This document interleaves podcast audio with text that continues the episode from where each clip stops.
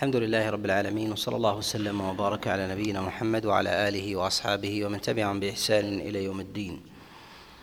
أما بعد تقدم الإشارة إلى أننا سنتكلم على حديث عائشة عليه رضوان الله وذلك في وتر رسول الله صلى الله عليه وسلم. وذلك ما روته عائشة أن رسول الله صلى الله عليه وسلم كان يصلي من الليل ثلاث عشرة ركعة. يوتر منهن بخمس لا يجلس إلا في أخراهن. وهذا الحديث قد رواه هشام بن عروة عن أبيه عروة بن الزبير عن عائشة عليها رضوان الله عن رسول الله صلى الله عليه وسلم. هذا الحديث قد تفرد بروايته بهذا الوجه هشام وتوبع بما لا تقبل فيه المتابعة كما يأتي الكلام عليه بإذن الله. تفرد به هشام بن عروة ابن الزبير عن أبيه عن عائشة عليها رضوان الله عن رسول الله صلى الله عليه وسلم. والحديث في صلاة النبي عليه الصلاة والسلام في صلاة الليل جاء عنه من وجوه متعددة عن أصحاب رسول الله صلى الله عليه وسلم جاء من حديث عائشة وجاء عن عبد الله بن عباس وجاء عن عبد الله بن عمر وغيرهم من أصحاب رسول الله صلى الله عليه وسلم.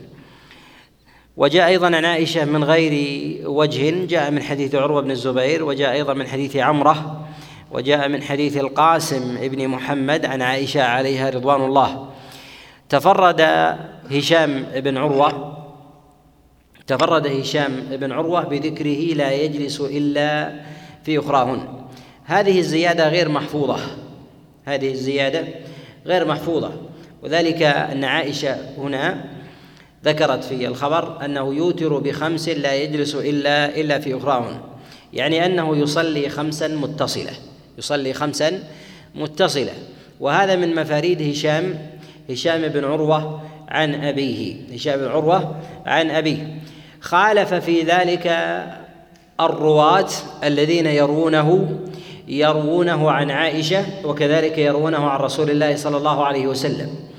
رواه ابن شهاب الزهري عن عروة بن الزبير عن عائشة عليها رضوان الله فذكر الخبر ولم يذكر أنه لم يجلس إلا إلا في أخراهن. بل جاء في بعض الروايات من حديث عمر بن الحارث ويونس أن النبي صلى الله عليه وسلم أوتر أوتر بواحدة أوتر بواحدة. هذا الحديث قد رواه عن ابن شهاب الزهري جماعة من الحفاظ وهو مشهور عند المدنيين وغيرهم. رواه عن ابن شهاب مالك بن أنس. وكذلك رواه عن ابن شهاب الأوزاعي ويونس وعقيل وغيرهم من الرواة. رواه عن ابن شهاب عن عروة عن عائشة عليه رضوان الله ولم يذكر ولم يذكروا ما ذكره ما ذكره هشام. وهشام وإن كان من الثقات في روايته في روايته عموما وخاصة عن أبيه إلا أن روايته عن أبيه نستطيع أن نقسمها إلى قسمين. القسم الأول فيما يرويه فيما يرويه عنه أهل العراق وخاصة أهل الكوفة فإنهم يتفردون عنه ببعض المرويات التي لا يخالف التي لا يوافق عليها ويخالف فيها ويخالف فيها غيره. وقد أنكر على على هشام أحاديثه جماعة من الحفاظ. أنكره عليه أنكره عليه مالك بن أنس. ولهذا يقول الإمام مالك رحمه الله منذ أن ذهب هشام إلى العراق أتانا أتانا بما لا نعرف. يعني بما لا نعرف من حديثه.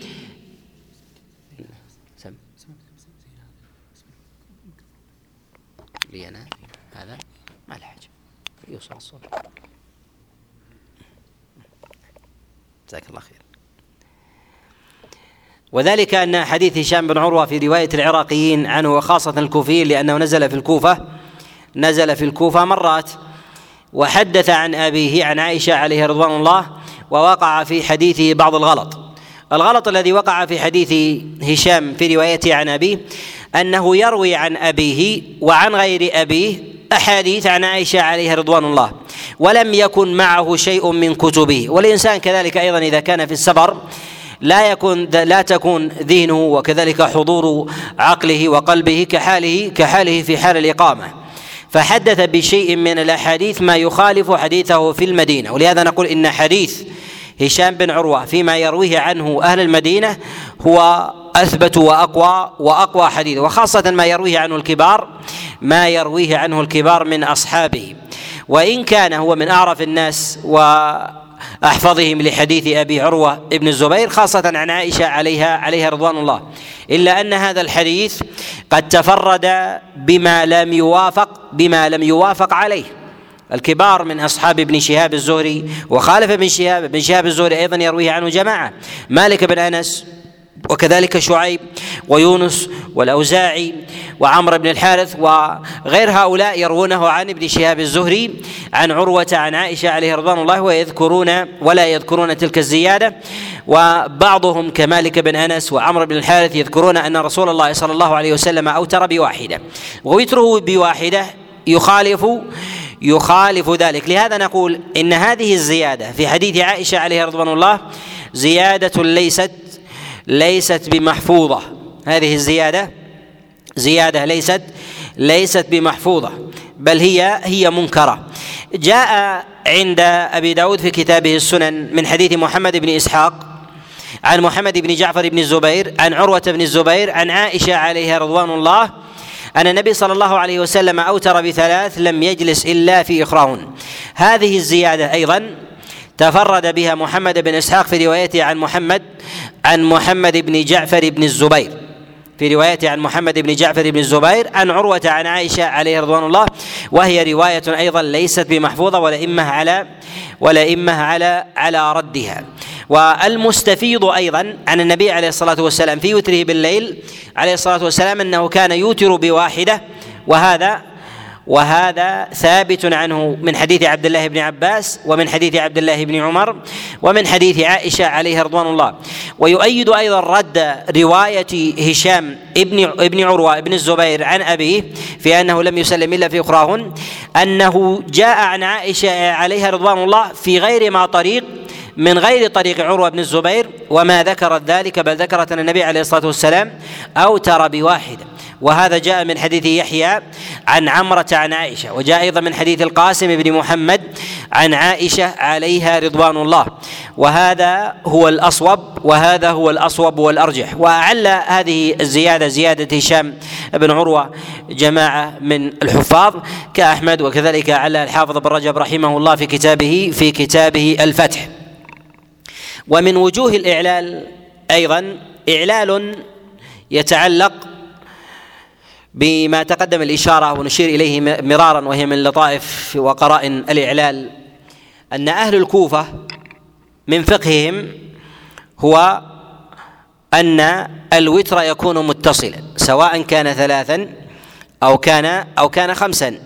ويرون أن الوتر بثلاث هو الأرجح ويكون متصلا بلا بلا جلوس. وهذا وهذا مستفيض. عند أهل الكوفة وكذلك أيضا مستفيض عند عند أهل البصرة. ولهذا قد روى ابن أبي شيبة في كتابه المصنف عن عمر عن الحسن قال أجمع المسلمون على أن الوتر ثلاث لا يجلس إلا إلا في اخراهن ومراده بذلك ما كان ما كان من أهل من أهل بلدي.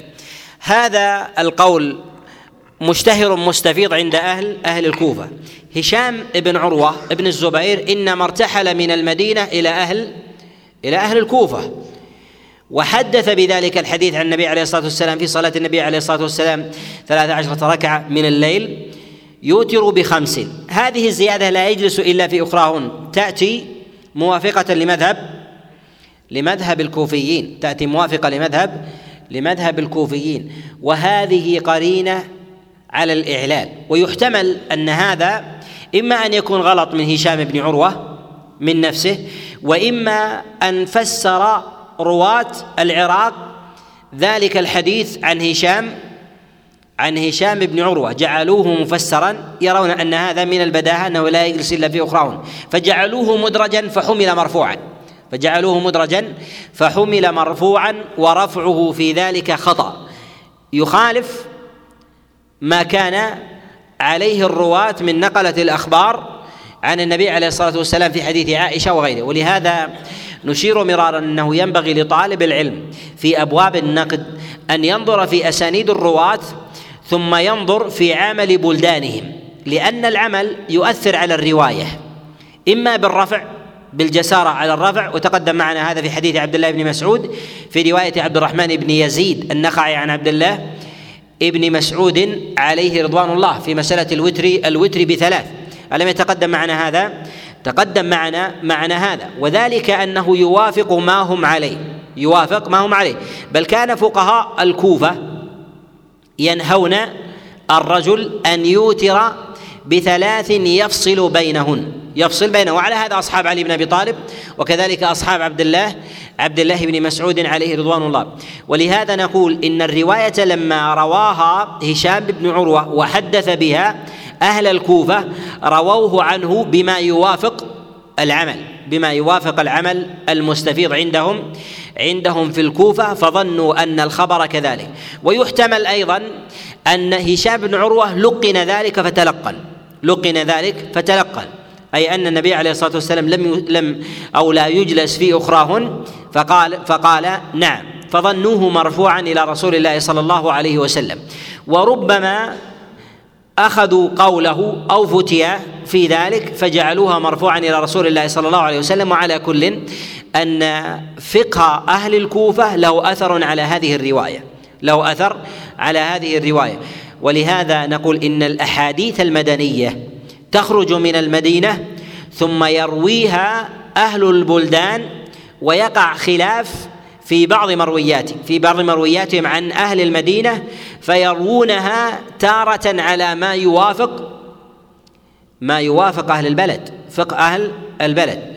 ولهذا ينبغي أن ننظر إلى حال الرواة من المدنيين من المكيين من الكوفيين البصريين العراقيين وغير ذلك ثم ننظر إلى معنى الحديث ثم ننظر إلى العمل عندهم والفتيا في حال الاختلاف. ولهذا إذا وقع اضطراب بين لفظين ونحو ذلك في أحد الألفاظ انظر إلى العمل الذي فيه في البلد فإنه يغلب على الإنسان عمل استفاض واستقر في بلده ثم يقوم بترجيح الرواية أو ربما يظن أن هذه الرواية عليه. كذلك أيضا من القرائن أن أهل الكوفة يستفيض ويشتهر عندهم الرواية بالمعنى ويتجوزون في ذلك كثيرا. يتجوزون في ذلك في ذلك كثيرا. فربما غايروا في المعاني على خلاف ما ثبت في ذلك عن رسول الله صلى الله عليه وسلم أو على خلاف ما يريده ما يريده النقله وحديث عائشة عليها رضوان الله كما تقدم أنه جاء من طرق كل هذه الطرق على أن النبي عليه الصلاة والسلام لم يسرد لم يسرد الوتر وهذا ما جاء أيضا من حديث عبد الله ابن عباس وكذلك أيضا ما جاء من حديث عبد الله عبد الله بن عمر عليه عليه رضوان الله. الحديث الثاني هو حديث عبد الله بن عمر عليه رضوان الله. نعم.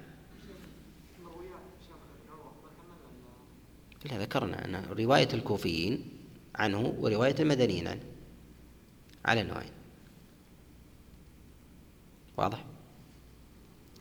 الحديث الثاني هو حديث عبد الله بن عمر أنه قال قال رسول الله صلى الله عليه وسلم صلاة الليل والنهار مثنى مثنى. هذا الحديث رواه أحمد في كتابه المسند وأبو داود والترمذي والنسائي وابن ماجه وابن خزيمة والدار قطني والبيهقي والبزار والطبراني وغيرهم من حديث شعبة عن يعلى عن علي بن عبد الله البارقي الأزدي عن عبد الله بن عمر عن رسول الله صلى الله عليه وسلم.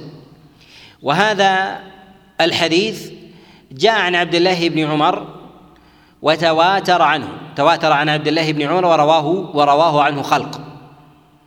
رواه عنه خلق رواه عنه بضعة عشر راويا.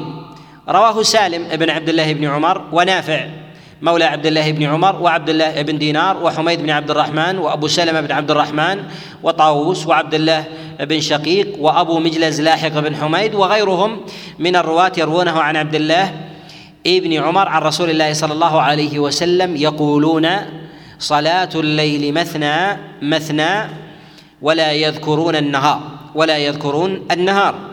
رواية النهار تفرد بها علي بن عبد الله البارقي الأزدي عن عبد الله بن عمر. وعلي بن عبد الله البارقي هو مستقيم الحديث ولكن ولكنه قليل الرواية قليل الرواية ليس بمشهور الأخذ. لا عن عبد الله بن عمر ولا عن غيره. مجموع روايته قليلة. وقد أشار إلى هذا ابن عدي رحمه الله في كتابه الكامل. ولم يعرف أيضا بالحفظ. لم يعرف بالحفظ. وذلك أن المعروف بالحفظ والأخذ عن الرواة يكثر حديثه ونقل الثقات الثقات عنه. ونقل الثقات عنه. وعلي البارقي هو من المقلين عموما في مجموع الرواية وهو أيضا عن عبد الله بن عمر عليه رضوان الله كذلك.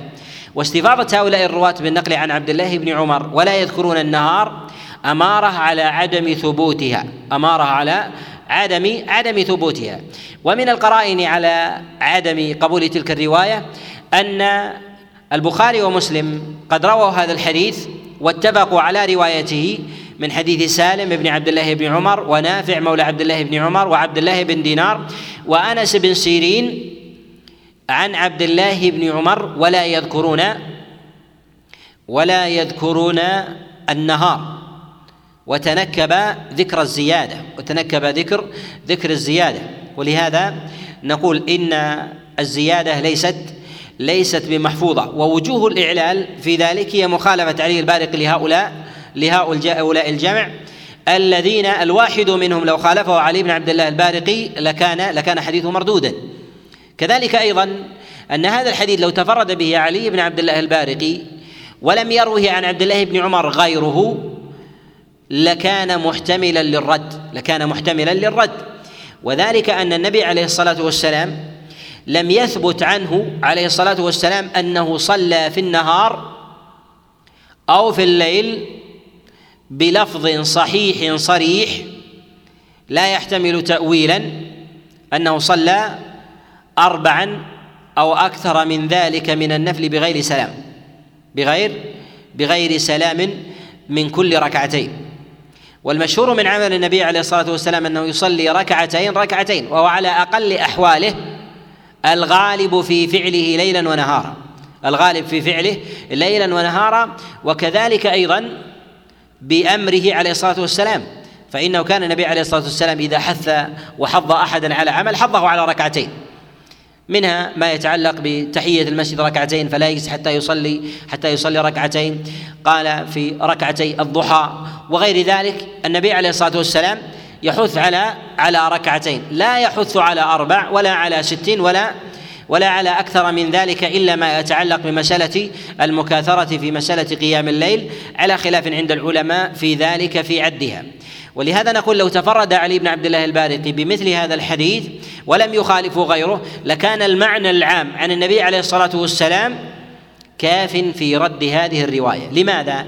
لأن هذه الرواية لأن هذه الرواية قد جعلت صلاة النبي عليه الصلاة والسلام ركعتين في قيام الليل وركعتين في قيام في صلاة النهار على حد سواء والذي روى الحديث هو عبد الله بن عمر عليه رضوان الله وصح عنه أنه صلى أربعا. وصح عنه عليه الصلاة عليه رضوان الله أنه صلى أربعا متصلة. كما رواه الطحاوي في شرح معاني الآثار أنه صلى أربع ركعات بسلام واحد قبل قبل صلاة الظهر.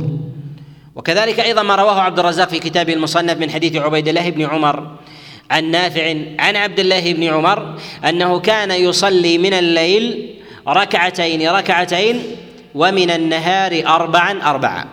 يصلي من الليل ركعتين ركعتين ومن النهار ومن النهار أربعا أربعا. والنبي صلى الله عليه وسلم في تشديده في أمر في قوله صلاة الليل مثنى مثنى وعدم ذكره للنهار في غالب صلاة الناس أنه يتهيأ لهم الصلاة في النهار أكثر من صلاتهم من صلاتهم ليلا.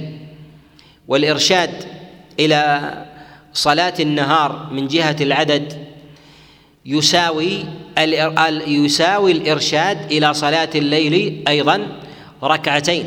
ولو كان ثابتا لأمر به النبي عليه الصلاة والسلام ولا حض عليه ولا ضبطه.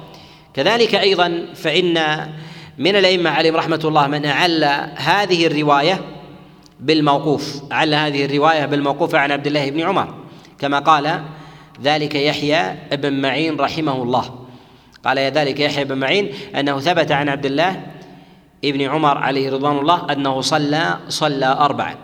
وهنا لدينا أثران عن عبد الله بن عمر. الأثر الأول يوافق رواية النهار. رواه عنه سعيد بن جبير عن عبد الله بن عباس أنه كان يصلي من النهار والليل من النهار والليل ركعتين ركعتين. الرواية الثانية أنه كان يصلي من الليل ركعتين ومن النهار اربعا ومن النهار ومن النهار اربعا. نقول جاء عند البيهقي رحمه الله في كتابه السنن أنه نقل عن البخاري هذه الرواية رواية علي بن عبد الله البارقي عن عبد الله بن عمر قال أصحيحة هي؟ قال نعم. ثم استدل بما جاء من حديث سعيد بن جبير عن عبد الله بن عمر أنه كان يصلي من النهار ركعتين فجعل ما يوافق الموقوف يقوي يقوي المرفوع لأن الراوي لا يخالف مرويه الراوي لا يخالف مرويه وهذا من قرائن الإعلال والتصحيح عند الأئمة أن الحديث إذا كان يعمل به الراوي ثم روى ما يؤيد فعله ثم خولف في ذلك ما يؤيد فعله أقوى ما يؤيد فعله فعله أقوى. وهو وكلا الروايتين صحيحة رواية الأربع ورواية ورواية الركعتين. الذي يظهر والله أعلم أن هذه القرينة ليست منفردة ينفرد فيها الناقد بقبول الرواية أو ردها وإنما ثمة قرائن متعددة في رد الرواية. وذلك لو جاء عن عبد الله بن عمر صلاة ركعتين وجاء عنه أربع مجردا هكذا ولم يكن ثمة قرائن أخرى تعضد لاحتمل في ذلك القبول ولكن ثمة مخالفة لما استفاض عن عبد الله بن عمر. ولو ثبت المعنى في ذلك فإن العدد في ذلك أمارة على رد على رد ما يتفرد به علي بن عبد الله علي بن عبد الله البارك. ولهذا نقول إن الأرجح في ذلك القول بالشذوذ. وأما أما ما جاء عند البيهقي في نقله عن البخاري أنه صح هذه الرواية ففي النفس من نقل البيهقي رحمه الله من كتابه في كتابه عن البخاري شيء. وذلك أن البيهقي رحمه الله في كتابه السنن ينقل عن البخاري ما في كتابه التاريخ وينقل ما في كتابه التاريخ من طريق ابن فارس الدلال عن البخاري رحمه الله. وابن فارس الدلال هذا قد روى التاريخ عن البخاري مبكرا. ثم حدث به البخاري وزاد فيه ونقص وزاد فيه ونقص. ولهذا نقل البيهقي رحمه الله عن البخاري هذا النقل ليس موجودا في كتابه التاريخ الموجود في أيدينا وهو ما كان عليه خاتمة رأي البخاري في هذا. كذلك أيضا يؤيد ذلك ويعضده أن هذه الرواية لم يخرجها البخاري رحمه الله في كتابه في كتابه الصحيح. وأما من جهة العمل وأما من جهة عمل عبد الله بن عمر فنعم نقول إنه ثابت عنه بالوجهين. وأما تقوية البخاري رحمه الله في ذلك لرواية علي البارقي بالموقوف عن عبد الله بن عمر فنقول لعل ذلك كان في أول الأمر. فلما استفاض عنه ما وثبت عنده ما جاء عن عبد الله بن عمر واستقر الأمر في الرواية في ذلك عن عبد الله بن عمر أنه كان يصلي اربعا من النهار وجاء ذلك عنه من طرق. عن عبد الله بن عمر عليه رضوان الله أنه كان يصلي من النهار اربعا ومن الليل ركعتين. مال مال إلى مال إلى اعلاله وعلى هذا جرى الأئمة الأئمة عليهم عليهم رحمة الله. ولهذا شعبة بن الحجاج وهذا من قرائن الإعلال وهو راوي الحديث عن يعلى الذي يروي عن الحديث هذا الحديث هو شعب الحجاج عن يعلى عن علي بن عبد الله البارقي عن عبد الله بن عمر. عن عبد الله ابن عمر شعبة بن الحجاج يتهيب هذا الحديث كما نقله عنه الإمام أحمد رحمه الله. قال كان شعبة بن الحجاج يتهيبه وشعبة بن الحجاج هو من من الحفظة النقاد وأبصر الناس أيضا وأبصر الناس أيضا بمرويه. وتهيبه لهذا الحديث لأنه يعلم ما جاء عن عبد الله بن عمر واستفاض واستفاض عنه واستفاض عنه ذلك. كذلك أيضا فإن الإمام أحمد رحمه الله قد أعل هذا الحديث قد أعل هذا الحديث. جاء في رواية الميموني عنه أنه جود إسناده فقال إسناده إسناده جيد. جودة الإسناد في ذلك أن أنه مستقيم وهذا يرد كثيرا في استقامة كثير من الأسانيد في ظاهرها ولكن تكون مطروحة من جهة اقترانها اقترانها بغيرها اقترانها بغيرها. ولعل الإمام أحمد رحمه الله قصد في ذلك الوقف لأنه جاء عن عبد الله بن عمر عليه رضوان الله موقوفا عليه صلاة الليل والنهار مثنى مثنى مثنى. ولكن التشديد في ذلك هو في إثبات هذه المروي مرفوعا إلى رسول الله إلى رسول الله صلى الله عليه وسلم. قد روى قد جاء عن الإمام مالك رحمه الله وكذلك أيضا عن عبد الله بن عمر العمري عن نافع عن عبد الله بن عمر عن رسول الله صلى الله عليه وسلم أنه قال صلاة الليل والنهار مثنى مثنى. هذا جاء من حديث مالك والعمري عن نافع عن عبد الله بن عمر وجعل مرفوعا وهو يوافق ما جاء رواية ما جاء في رواية البارقي علي بن عبد الله البارقي عن عبد الله بن عمر. لكن هذه الرواية منكرة. تخالف ما جاء في موطأ الإمام مالك وما استفاضت عليه الرواية عن الإمام مالك رحمه الله. وأما المتابع له في ذلك فهو عبد الله بن عمر العمري وهو ضعيف الحديث. والمشهور عن الإمام مالك رحمه الله هو عدم ذكر هذه اللفظة.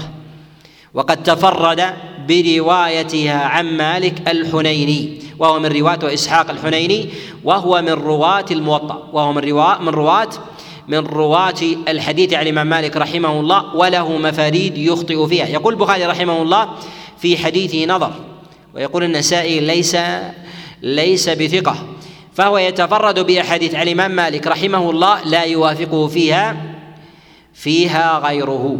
فتفرد بهذه الرواية وقارن مع مالك أيضا عبد الله بن عمر العمري كذلك أيضا من قرائن الإعلال أن الإمام مالك رحمه الله لا يقرن العارف معه مثل العمري لماذا؟ لأن العمري لين وضعيف الحديث فإذا جاء مالك عن نافع لا يقرن معه غيره لا يقرن معه معه غيره خاصة عند المقلين في أمثال في أمثال إسحاق الحنيني هنا في روايته عن الإمام مالك رحمه الله مما يدل على على عدم معرفته عدم معرفته بالعمري وإن كان يعرف جلالة الإمام مالك رحمه الله وهذا يدل على على أنه وهم وغلط في هذا وهم وغلط في هذا في هذا الحديث.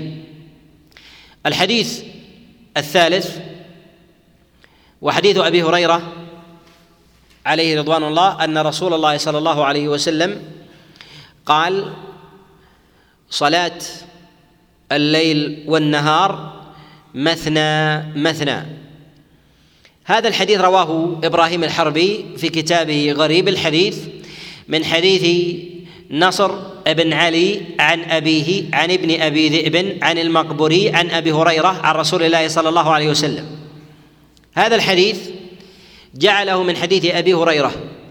رواه الحاكم في كتابه المعرفة من حديث نصر بن علي عن أبيه عن ابن عون عن ابن سيرين عن عبد الله بن عمر عن رسول الله صلى الله عليه وسلم. فجعله من حديث عبد الله بن عمر وكلا الطريقين وكلا الطريقين من حديث من حديث نصر من حديث من حديث نصر. وكذلك أيضا رواه أبو حاتم عن نصر بن علي عن أبيه عن ابن عون عن ابن سيرين عن عبد الله بن عمر عن رسول الله صلى الله عليه وسلم. فجعلوا الحديث من حديث أبي هريرة خطأ وغلط. جعل الحديث من حديث أبي هريرة خطأ وغلط. والصواب أنه من حديث عبد الله عبد الله بن عمر عليه رضوان الله. ولو جاء الطريق فردا من حديث نصر بن علي بهذا الإسناد عن أبي هريرة ولم يخالف لاحتمل وإن لم يعل بالتفرد. وبعض العلماء في مثل هذا هذه الحال يرده ب يرده بالتفرد. لكن لو جاء منفردا لاحتمل قبوله. لاحتمل لاحتمل في ذلك قبوله. ولكن قد جاء من حديث نصر بن علي عن أبيه وجعله من حديث عبد الله بن عمر. كذلك أيضا فإن هذا الطريق من حديث نصر بن علي قد اختلف في رفعه ووقفه. اختلف في رفعه ووقفه. ووقع في إسناده بعض الاضطراب. تارة يجعل ابن سيرين أنس بن سيرين وتارة يجعل محمد بن سيرين عن عبد الله بن عمر. عن عبد الله بن عمر. وتارة يجعل الحديث مرفوعا. وتارة يجعل يجعل موقوفا وينبغي لطالب العلم في أمور النقد أن ينظر في أحوال الرواة في ذاتهم أن ينظر في روايتهم عن شيخ من الشيوخ وأن يحصي في ذلك العدد يحصي في ذلك في ذلك العدد. فإنه إذا عرف العدد إذا عرف العدد يستطيع أن يميز القليل من رواية الراوي بما يهم فيه مما يخالف الجادة وما يجري وما يجري على وما يجري على الجادة وما يقع على الصواب وما يقع وما يقع على الخطأ. ولهذا في مثل تركيب هذا الإسناد في رواية نصر بن علي في روايته عن أبيه عن ابن أبي ذئب عن المقبري عن أبي هريرة مثل هذا الإسناد نادر. مثل هذا الإسناد من حديث نصر بن علي بهذا فيه فيه ندرة. وأما رواية ابن عون عن ابن سيرين عن عبد الله بن عمر فهي فهي مشهورة فهي فهي مشهورة وتوافق ما جاء عن عبد الله بن عمر في الروايات في الروايات الأخرى. وسبر مروي الراوي سبر مروي الراوي عن شيوخه مما يعطي طالب العلم ملكه في الترجيح في المواضع التي سبرها وفي غيرها. خذ على سبيل المثال مثلا ما جاء في رواية مالك فيما يرويه مالك عن نافع عن عبد الله ابن عمر. ما يرويه مالك عن نافع يقول أبو حاتم هي ثمانون حديثا ثمانون حديثا. ما يرويه مالك عن نافع ثمانون وما يرويه مالك عن نافع عن عبد الله بن عمر أربعة وسبعون. أربعة وسبعون. وستة عن غير عن غير عبد الله بن عمر. عن أبي سعيد الخدري وعن أبي هريرة وعن لبابة وعن زوجة عبد الله بن عمر صفية. عليها عليها رضوان الله. ولهذا نقول إن الجادة في ذلك فيما يرويه مالك عن نافع إنما هو على عبد الله بن عمر ويأتي شيء يسير فيما فيما يخالف فيما يخالف ذلك. إذا عرف طالب العلم ما يجري على هذه الجادة ربما تأتي مرويات تخالف هذه الجادة إنما هي أوهام وأغلاط. إنما هي أوهام أوهام وأغلاط. ولهذا من نظر في غرائب الإمام مالك في غرائب الإمام مالك وغرائب شعبة وغير ذلك في تصنيفات الأئمة في ذلك ك كابن القيسراني وكذلك أيضا الدار قطني وغيرهم الذين يعتنون في أبواب الغرائب تجد أنهم أحصوا وسبروا المشهور المشهور والمستفيض في رواية الراوي وما ند عن ذلك وعرفوا الأغلاط فيما عداها واتهموا في ذلك التلاميذ وما اتهموا في ذلك ذلك الرواة. ولهذا المرويات عن الإمام مالك رحمه الله عدد كثير جدا خاصة عن عبد الله بن عمر. وكثير منها أغلط. ومن نظر في كتاب غرائب الإمام مالك لمس لمس ذلك ظاهرا. الحديث الرابع هو حديث عمر بن الخطاب عليه رضوان الله. حديث عمر بن الخطاب عليه رضوان الله.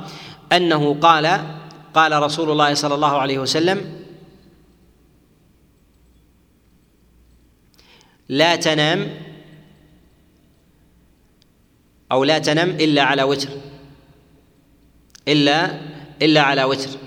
هذا الحديث رواه الإمام أحمد في كتابه المسند ورواه ابن ماجه في كتابه السنن وجاء مختصرا عند أبي داود في كتابه السنن من حديث داود الأودي عن عبد الرحمن المسلي عن الأشعث بن قيس. قال ضفت عمر بن الخطاب عليه رضوان الله فتناول امرأته فضربها.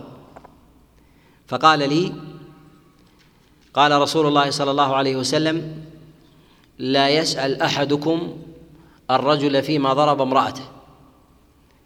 و قال لا تنم إلا إلا على وتر. قال ونسيت الثالثة. هذا الحديث هذا الحديث ضعيف. هذا الحديث ضعيف. يرويه داود العودي عن عبد الرحمن المسلي عن الأشعث بن قيس عن عمر بن الخطاب عن رسول الله صلى الله عليه وسلم. عبد الرحمن المسلي هنا الذي يرويه عن الأشعث لا تعرف حاله لا تعرف حاله. تفرد بروايته ولهذا يقول علي بن المديني يقول إسناده مجهول. إسناده إسناده مجهول.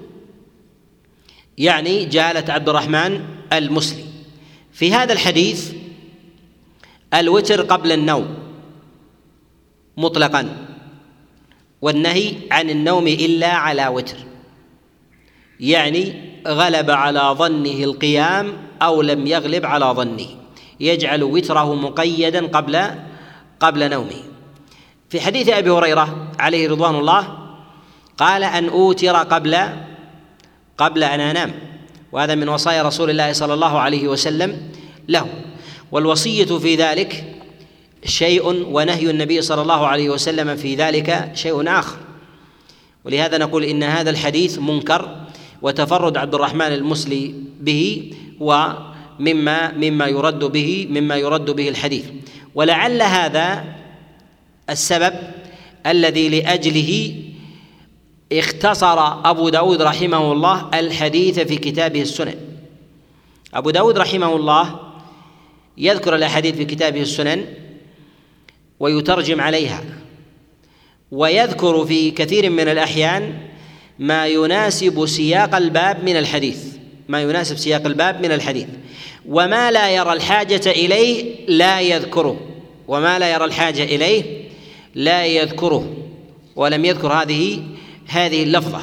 ولهذا نقول إن هذا الحديث مردود بمثل هذا التفرد وما يأتي عن رسول الله صلى الله عليه وسلم في مثل ذلك فإنه مستفيد. ثم أيضا ما جاء النبي عليه الصلاة والسلام أنه كان يصلي ثم ينام ثم يصلي عليه الصلاة والسلام ثم يوتر. يعني كان وتره عليه الصلاة والسلام بعد بعد نوم بعد نوم. الحديث الخامس هو حديث علي بن أبي طالب عليه رضوان الله أن رسول الله صلى الله عليه وسلم أمر أو أن النبي صلى الله عليه وسلم كان يوتر عند الأذان أذان الفجر ويصلي ركعتين عند الإقامة. ويصلي ركعتين يعني ركعتي الفجر عند عند الإقامة. هذا الحديث رواه الإمام أحمد في المسند ورواه ابن ماجه في سننه أيضا ورواه ابن أبي شيبة في كتابه المصنف من حديث شريك بن عبد الله النخعي عن الحارث الأعور عن علي بن أبي طالب عن رسول الله صلى الله عليه وسلم. وهذا الحديث منكر. وهذا الحديث الحديث منكر. يرويه شريك وشريك بن عبد الله النخعي ضعيف الحديث وسيء الحفظ. وما يتفرد به الأصل به الرد. ولكنه تبع على مروي هذا عند ابن أبي شيبة في كتاب المصنف من حديث أبي الأحوص عن الحارث الأعور عن علي بن أبي طالب عن رسول الله صلى الله عليه وسلم. وعلى هذا فعلة هذا الحديث هو تفرد الحارث الأعور عن علي بن أبي طالب. والحديث معلول بجملة من العلل. أولها تفرد الحارث الأعور والحارث الأعور ضعيف الحديث. له أغلاط كثيرة حتى وصف بالكذب لكثرة حديثه. يعني يخالف يخالف الصواب حتى يظن الظان أنه أنه يكذب. وإن كان لا يتعمد الكذب. ووصف بعض الأئمة له بالكذب كالشعبي وغيره. مرادهم بذلك أنه يخلط أنه يخلط ويخطئ حتى يخالف في ذلك الصواب والمخالفة في ذلك والخطأ وكثرتها عند العرب يوصف بالكذب بمخالفته بمخالفته للصواب. وهذا وهذا معروف مستفيض. وجاء في السنن وغيرها في قول النبي عليه الصلاة والسلام في قوله كذب أبو السنابل يعني أنه قال بخلاف بخلاف في خلاف الصواب. قال عبادة كذب أبو محمد وغير ذلك وكذلك أيضا معروف في أشعار العرب كما يقول الشاعر كذبتك عينك أم رأيت بواسط غلس الظلام من الرباب خيالا. ويقول الشاعر كذبتم وبيت الله لا تأخذونه. يعني أنكم تدعون دعوى من جهة الواقع مخالفة للحق ونحن أقوى منكم. وهذا في دفاعهم عن رسول الله صلى الله عليه وسلم. وكذلك أيضا فإن الحارث الأعور روايته ليست على طبقة واحدة فهي على مراتب وعلى درجات. روايته في أبواب الفرائض. روايته في أبواب الفرائض. عن علي بن أبي طالب عليه رضوان الله خاصة. فإن هذا أحسن مرويه. لأن الحارث الأعور فرضي عارف. فرضي عارف. والراوي إذا كان مختصا بمرويه إذا كان مختصا بمرويه وعارف به وفقيه به فإنه قليل الغلط. يقل غلطه غلطه في ذلك. ولهذا نقول إن ما يرويه الحارث الأعور بما هو مختص به أقرب إلى القبول من غيره.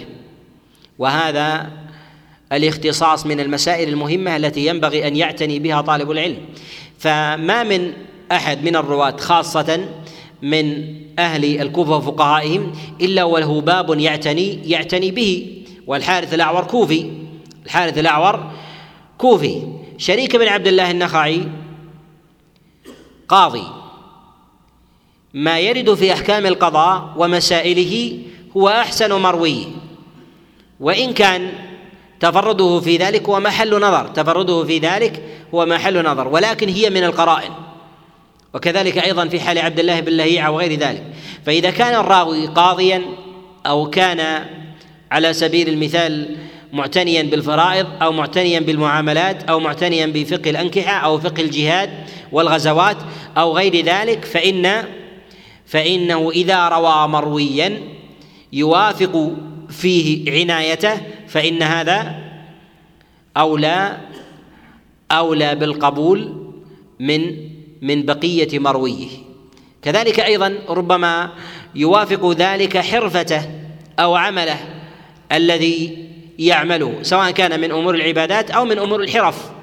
كأن يكون مثلا كأن يكون الإنسان قاضيا أو مؤذنا أو إماما أو نحو ذلك فيوجد بعض الرواة من يوصف في ترجمته بأنه مؤذن أو إمام. فهذا من القرائن على عنايته بذلك إذا كان إذا كان يروي الحديث بما يوافق بما يوافق مروية. وهذا وهذه قرينة ليست وهذه قرينة ليست قاعدة. وأشرنا مرارا أن طالب العلم إذا وقف على راوي في إسناد من الأسانيد أن ينظر في تخصصه في باب الفقه في تخصصه في ذلك. وذلك مثلا ك بعض أهل الكوفة في مسائل التعزيرات أو نحو ذلك فيما يروونه عن علي بن أبي طالب أو ما يروونه عن عبد الله بن مسعود آه، عليه رضوان الله أو في بعض أمور العبادات ممن يعتني بذلك كحال إبراهيم النخعي فانه ممن يعتني بأحكام الصلاة ونحو ذلك وهو ضابط لغيرها أكثر أكثر من غيره. لهذا نقول إن الحارث الأعور أعلى مراتب روايته في ذلك وما يرويه في أمور الفرائض عن علي بن أبي طالب خاصة. ما يرويه عن علي بن أبي طالب خاصة. كذلك أيضا قوله في الفرائض قول فقيه قول فقيه وهو من أهل الفتيا في ذلك. فإذا قال في مسألة من المسائل الفرائض بقول فهو فهو رأي له ليس مروي ولا نرد رأيه في ذلك باعتبار أنه في ذاته ضعيف وضعيف الحفظ لكن من جهة جلالة الفقه فهي مسألة فهي مسألة مسألة أخرى. كذلك أيضا مما يعل به هذا الحديث أن الحارث الأعور تفرد بهذا الحديث عن علي بن أبي طالب. عن علي بن أبي طالب عليه رضوان الله عن رسول الله صلى الله عليه وسلم. ولو كان هذا عن علي بن أبي طالب لاشتهر عنه واستفاض خاصة أنه يتعلق بأمر مستديم بأمر مستديم وهي صلاة الوتر وكذلك أيضا في ركعتي الفجر. وهذا أيضا يرده ما جاء عن النبي صلى الله عليه وسلم. ما جاء النبي عليه الصلاة والسلام في الصحيحين وغيرهما يخالف معنى هذا هذا الحديث. هذا الحديث يقول أنه يوتر عند الأذان. يعني مع الأذان ويصلي ركعتين عند الإقامة. يخالف في ذلك ما جاء في حديث أبي هريرة ما جاء في حديث عائشة. النبي عليه الصلاة والسلام كان يصلي ركعتين ثم يضطجع ثم يضطجع وهذا دليل على أن ركعتي رسول الله صلى الله عليه وسلم للفجر كانت قبل قبل الإقامة بوقت ولم تكن صلاة رسول الله صلى الله عليه وسلم عند الإقامة. كذلك أيضا في أن صلاته أن صلاة الوتر عند عند الأذان يخالف جملة من الأحاديث التي جاءت عن رسول الله صلى الله عليه وسلم في أن الوتر هو يكون في آخر في آخر صلاة الإنسان من الليل. وهذا جاء في حديث عبد الله بن عباس في مبيته عند خالته ميمونة جاء أيضا في حديث عبد الله بن عمر جاء أيضا في حديث عائشة عليه رضوان الله وجاء أيضا في وصايا رسول الله صلى الله عليه وسلم في الايتار قبل قبل قبل ذلك. وربما يكون هذا من الموقوفات من الأحاديث الموقوفة عن علي بن أبي طالب عليه رضوان الله فحمل على الرفع كما هي عادة بعض الكوفيين فيكون ذلك من جملة الأغلاط والأوهام إلا أن رفعه عن رسول الله صلى الله عليه وسلم صلى الله عليه وسلم منكر. ولهذا نقول إن من أقوى القرائن أن يتفرد في الرد المروي الرد المروي أن يتفرد الكوفيون بحديث في أمور العبادات اليومية عن النبي عليه الصلاة والسلام. العبادات اليومية انظروا يومية أن تكون عبادات وأيضا يومية عن النبي عليه الصلاة والسلام. ولا يروي ذلك أهل المدينة لا يروي ذلك أهل المدينة. هذا من أقوى قرائن قرائن الرد. ولو نظر طالب العلم في ذلك لوجد أن ما يذكر عن من مفاريد الكوفيين. عن النبي عليه الصلاة والسلام في ذلك يجد أنهم حملوا العمل المستفيض إلى رفع عن رسول الله صلى الله عليه وسلم. ومن نظر في كتب المصنفات كمصنف ابن أبي شيبة وعبد الرزاق والبيهقي وغيرها وجمع في ذلك أقوال أهل الكوفة ثم نظر إلى مفاريدهم في المرفوع إلى رسول الله صلى الله عليه وسلم يجد أنهم يرفعون العمل.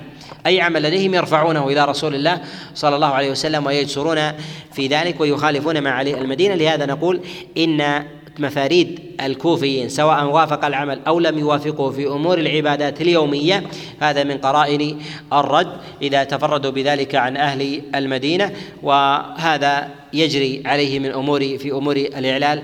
الأئمة عليهم رحمة الله تعالى في مواضع في مواضع عديدة. ومن من نظر في كلام الإمام أحمد عليه رحمة الله في كلامه على الرواة الكوفيين كذلك على أحاديث الكوفيين ومفاريدهم يجد هذا ظاهرا أنه يجري على إعلال مفاريدهم فيما يرو فيما يتفردون به بأمور العبادات على ما تقدم الكلام عليه. وبالله التوفيق وصلى الله وسلم وبارك على نبينا محمد.